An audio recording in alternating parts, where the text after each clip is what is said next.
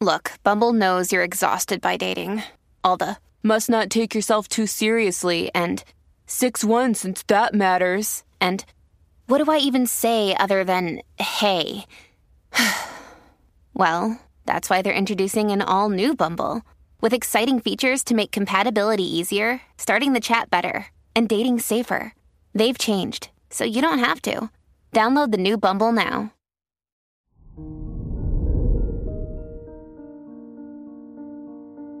Hello there, Taurus, and welcome to your horoscope for today, Sunday, September seventeenth, twenty twenty-three.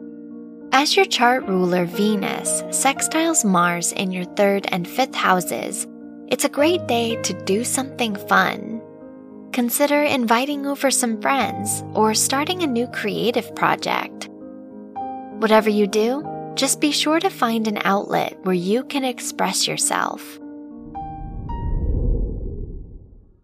Your work and money.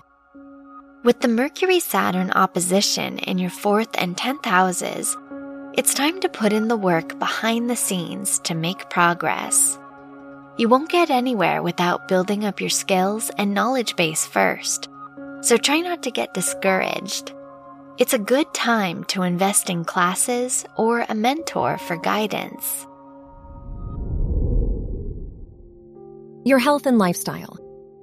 The Moon square to Pluto in your fifth and eighth houses asks you to confront your fears tied to self-expression.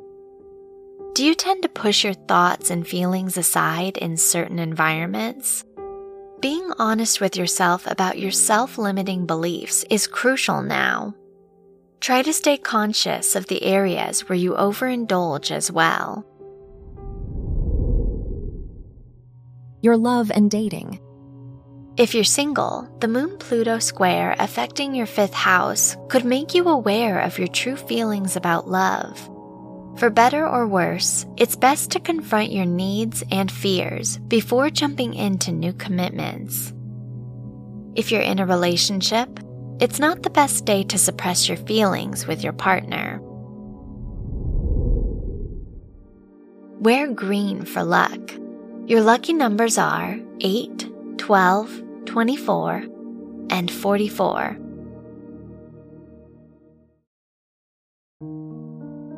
From the entire team at Optimal Living Daily, thank you for listening today and every day.